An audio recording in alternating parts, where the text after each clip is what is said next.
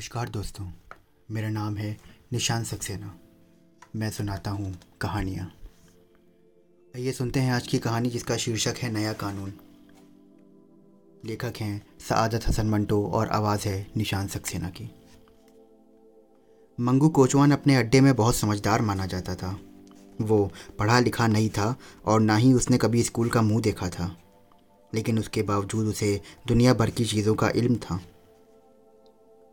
अड्डे के वो तमाम कोचवान जिनको वो जानने की इच्छा होती थी कि दुनिया में क्या हो रहा था, उस्ताद मंगू की जानकारी से लाभ उठाते थे। पिछले दिनों वह उस्ताद मंगू ने अपनी एक सवारी में से स्पेन में जंग छिड़ जाने की अफवाह सुनी थी। तो गामा चौधरी के चौड़े कंधे पर थपकी देकर समझदारी भरे अंदाज में भविष्यवाणी करी। देख लेना चौधरी, थोड़ी ही दिनों में स्पेन में जंग छिड़ जाएगी। और अब गामा चौधरी ने उससे पूछा कि स्पेन कहाँ है? तो इस्ताद मंगू ने बड़ी गंभीरता से जवाब दिया, विलायत में और कहाँ? स्पेन में जंग छिड़ी और प्रत्येक व्यक्ति को उसका पता चला तो स्टेशन के अड्डे में जितने भी कोचवान झुंड बनाए हुक्का पी रहे थे, मन ही मन उस्ताद मंगू की महानता मान रहे थे। और उस्ताद मंगू उस वक्त मॉल रोड की चमकीली सतह पर तांगा चलाते हुए अपनी सवारी से ताज़ा हिंदू मुस्लिम झगड़ों पर विचारों का आदान प्रदान कर रहा था। उस दिन शाम के करीब जब वो अड्डे में आया तो उसका चेहरा गैर मामूली तौर पर तमतमाया हुआ था। हुक्के का दौर चलते चलते जब हिंदू मुस्लिम झगड़े पर बात चली तो उस्ताद मंगू ने सर पर से खाली पगड़ी उतारी और बगल में दबाकर बड़े चिंतित स्वर में कहा यह किसी पीर के शाप का नतीजा है कि आए दिन हिंदू और मुसलमानों में चाकू और छुरियाँ चलती रहती हैं। मैंने अपने बड़ों से सुना है कि अकबर बादशाह ने किसी दरवेश का मन दुखाया था और उस दरवेश ने दुखी होकर ये शाप दिया था कि जा हिंदुस्तान में हमेशा फसाद ही होते रहेंगे। और देख लो, जब से अकबर बादशाह का राज ख़त्म हुआ है, हिंदुस्तान में फसाद पर फसाद ही होते रहते हैं। यह कहकर उसने अपनी एक लंबी सांस छोड़ी और दम लगाकर बोला, ये कांग्रेसी हिंदुस्तान को आज़ाद कराना चाहते हैं। मैं कहता हूँ कि अगर ये लोग हज़ार साल भी सर पटकते रहें तो कुछ ना होगा। बड़ी से बड़ी बात यह होगी कि अंग्रेज़ चला जाएगा और कोई इटली वाला आ जाएगा, या रूस वाला, जिसके बारे में मैंने सुना है कि बहुत शक्तिशाली आदमी है। लेकिन हिंदुस्तान सदा गुलाम रहेगा। हाँ मैं ये कहना भूल ही गया कि पीर ने यह शाप भी दिया था कि हिंदुस्तान पर हमेशा बाहर के आदमी राज करते रहेंगे। उस्ताद मंगू को अंग्रेज़ों से बड़ी घृणा थी। और घृणा का कारण तो यह बताया करता था कि वे उसके हिंदुस्तान पर अपना सिक्का चलाते हैं और तरह तरह के जुल्म ढाते हैं। मगर घृणा करने का सबसे बड़ा कारण यह था कि छावनी के गोरे बहुत सताया करते थे उसे। वे उसके साथ ऐसा व्यवहार करते थे जैसे वो कोई जलील कुत्ता है। इसके अलावा उसे उनका रंग भी बहुत बिल्कुल पसंद ना था। जब कभी वो गोरों के सुर्ख और सफ़ेद चेहरों की ओर देखता तो उसे मिचली सी आ जाती। ना मालूम क्यों वह कहता करता था कि उसके लाल झुर्रियों से भरे चेहरे को देखकर वह मुझे लाश याद आ जाती है, जिसके जिस्म के ऊपर से झिल्ली गल गल कर सड़ रही हो। जब किसी शराबी गोरे से उसका झगड़ा हो जाता तो सारे दिन उसका मन अशांत रहता। और वो शाम को अड्डे में आकर दम मारकर सिगरेट पीता हुआ या हुक्के के कश लगाता हुआ किसी गोरे को जी भर कर गाली सुनाया करता। एक मोटी गाली देने के बाद वो अपने सर को ढीली, पगड़ी समेत झटका देकर कहा करता था, आग लेने आए थे, अब घर के मालिक ही बन गए हैं। नाक में दम कर रखा है इन बंदरों की औलाद ने। यूँ रौब गाड़ते हैं जैसे हम इनके बाबा के नौकर हैं।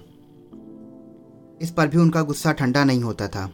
जब तक उसका कोई साथी उसके पास बैठता रहता, वह अपने सीने की आग उगलता रहता। शक्ल देखते हो ना तुम उनकी? जैसे कोड़ हो रहा है। बिल्कुल मुर्दार। एक धप्पे की मार और गटपट कटपट यूँ बक रहा था जैसे मार ही डालेगा। तेरी जान की कसम, पहले तो आया कि मलाउन की खोपड़ी के पुर्जे उड़ा दूँ। लेकिन इस ख्याल से टल गया कि मरदूद को मारना अपनी हतक नहीं। अपनी हतक है। यह कहते कहते थोड़ी देर के लिए वो खामोश हो जाता और नाक को खाकी कमीज़ की आस्तीन से साफ़ करने के बाद फिर बड़बड़ाने लगता। कसम, भगवान की इन लाट साहबों के नाच उठाते उठाते तंग आ गया हूँ। जब कभी उनका मनूस चेहरा देखता हूँ तो रगों में खून खोलने लग जाता है। कभी कोई नया कानून बने तो इन लोगों से निजात मिले। तेरी कसम जान में जान आ जाएगी। अब एक रोज़ उस्ताद मंगू ने कचहरी से अपने तांगे पर दो सवारियाँ ला दी और उनकी गुफ्तगु से उसे पता चला कि हिंदुस्तान में जदीद कानून लागू होने वाला है। उसकी तो किसी खुशा का उसी की तो खुशी की सीमा ही ना रही। वे मारवाड़ी जो कचहरी में अपने दीवानी मुकदमे के सिलसिले में आए थे, घर जाते समय नया कानून, अर्थात इंडिया एक्ट के विषय में बातचीत कर रहे थे। सुना है कि पहली अप्रैल से हिंदुस्तान में नया कानून चलेगा। क्या हर चीज़ बदल जाएगी? हर चीज़ नहीं बदलेगी, मगर कहते हैं कि बहुत कुछ बदल जाएगा और हिंदुस्तानियों को आज़ादी मिल जाएगी। क्या ब्याज में, के विषय में भी कोई नया कानून पास होगा? उन मारवाड़ियों की बातचीत उस्ताद मंगू के मन में अवर्णीय खुशी पैदा कर रही थी। वो अपने घोड़े को हमेशा गालियाँ देता और चाबुक से बुरी तरह पीटा करता था। अपनी बड़ी हुई मूछों के बाल पर एक उंगली से बड़ी सफ़ाई के साथ ऊँचे स्वर करके और घोड़े की पीठ पर बागे ढीली करते हुए प्यार से कहता, चल बेटा, चल, ज़रा हवा से बात करके तो दिखा दे। मारवाड़ियों को उनके ठिकाने पर पहुंचाकर उसने अनार कंडी में दीनू हलवाई की दुकान पर आधा सेर दही की लस्सी पीकर एक बड़ी डकार ली और मूछों को मुँह में दबाकर ऐसे चूसते हुए जैसे बुलंद आवाज़ में कहा, हद तेरी ऐसी की तैसी। शाम को जब वो अड्डे पर लौटा तो उसने अपनी जान पहचान का कोई आदमी ना मिला। इससे उसके सीने में एक अजीब सा तूफ़ान उठ खड़ा हुआ। आज वो एक बड़ी खबर से अपने दोस्तों को सुनाने वाला था। बहुत बड़ी खबर, जो उसे अपने अंदर से बाहर निकालने के लिए खुद को बहुत मजबूर पा रहा था। लेकिन वहाँ कोई था ही नहीं। आधे घंटे तक वो चाबुक बगल में दबाए स्टेशन के अड्डे की लोहे की छड़ों के नीचे बेदली की हालत में टहलता रहा। उसके दिमाग में बड़े अच्छे विचार आ रहे थे। नए कानून के लागू होने की खबर ने उसको एक नई दुनिया में लाकर खड़ा कर दिया था। वह उस नए कानून के विषय में जो पहली अप्रैल से हिंदुस्तान में लागू होने वाला था, अपने मस्तिष्क की तमाम बत्तियाँ रोशन करके सोच विचार कर रहा था। उसके कानों में मारवाड़ी की यह आशंका, क्या ब्याज के विषय में भी कोई कानून पास होगा? बार बार गूंज रही थी। और उसके तमाम जिस्म खुशी की लहर दौड़ रही थी।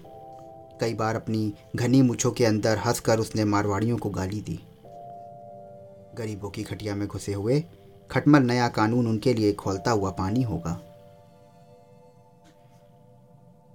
वह बहुत खुश था। ख़ासतौर पर उस वक्त उसके मन में बहुत ठंडक पहुँची जब उसे ये ख्याल आया कि गोरो, सफ़ेद चूहे और इस नाम से जो थूथनियाँ नए कानून के आते ही बिलों में सदा के लिए गायब हो जाएँगी। जब नथु गंजा पगड़ी बगल में दबाए अड्डे में दाखिल हुआ तो उस्ताद मंगू बढ़कर उससे मिला और उसका हाथ अपने हाथ में लेकर ऊँची आवाज़ में कहने लगा, ला, हाथ इधर। ऐसी खबर सुनाऊँगा कि जी खुश हो जाएगा तेरा। और तेरी इस गंजी खोपड़ी पर बाल उगाएँगे। और यह कहकर मंगू ने बड़े मज़े लेकर नए कानून के बारे में अपने दोस्त से बातें शुरू कर दी। बातचीत के दौरान उसने कई बार नथु गंजे के हाथ पर ज़ोर से अपना हाथ मारकर कहा, तू देखता रह, क्या बनता है? ये रूस वाला बादशाह कुछ ना कुछ करके ही रहेगा। उस्ताद मंगू तत्कालीन सोवियत निज़ाम की साम्यवादी हलचलों के विषय में बहुत कुछ सुन चुका था। और उसे वहाँ के नए कानून और दूसरी नई चीज़ें बहुत पसंद थीं। इसलिए उसने रूस वाले बादशाह को इंडिया एक्ट अर्थात नए कानून के साथ मिला लिया। पहली अप्रैल को पुराने निज़ाम में जो नए परिवर्तन पैदा होने वाले थे, वो उन्हें रूस वाले बादशाह के प्रभाव का नतीजा समझता था। कुछ समय से पेशावर और अन्य शहरों में लाल कुर्ती वालों का एक आंदोलन जारी था। उस्ताद मंगू ने इस आंदोलन को अपने मस्तिष्क में रूस वाले बादशाह और नए कानून के साथ खलत मलत कर दिया था। इसके अलावा जब वो किसी भी को भी सुनता कि फ़ला शहर में इतने बम बनाने वाले पकड़े गए या फ़ला जगह पर आदमियों का विद्रोह हुआ तो इन तमाम घटनाओं को वो नए कानून की पूर्व कार्रवाई समझता और मन ही मन बहुत खुश होता। एक दिन उसके तांगे में दो बैरिस्टर बैठे और नए कानून पर बड़े ज़ोर शोर से समीक्षा कर रहे थे। वो खामोशी से उनकी बातें सुन रहा था। उनमें से एक दूसरे से कह रहा था कि, नया कानून तो दूसरा भाग फेडरेशन है, जो मेरी समझ में अभी तक नहीं आया। अरे, ऐसी फेडरेशन संसार के इतिहास में आज तक कभी सुनी ना देखी गई। सियासी नज़रिए से देखने पर भी ये फेडरेशन बिल्कुल गलत है। बल्कि यूँ कहना चाहिए कि ये फेडरेशन है ही नहीं। इन बैरिस्टरों के बीच जो बातचीत हुई, चूँकि उसमें ज़्यादातर शब्द अंग्रेज़ी के थे, इससे उस्ताद मंगू उपर्युक्त वाक्यों को किसी तरह से समझा और उसने ख्याल किया कि ये लोग हिंदुस्तान के नए कानून के आने को बुरा समझते हैं और वो नहीं चाहते हैं कि वतन आज़ाद हो।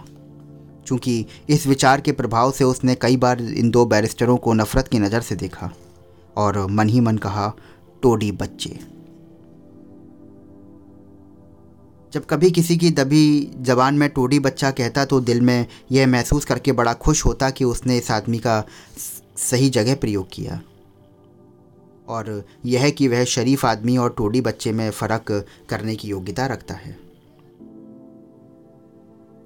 इस घटना के तीसरे दिन गवर्नमेंट कॉलेज के तीन छात्रों को अपने तांगे में बिठाकर मजंग जा रहा था कि उसने तीनों लड़कों को आपस में बात करते सुना।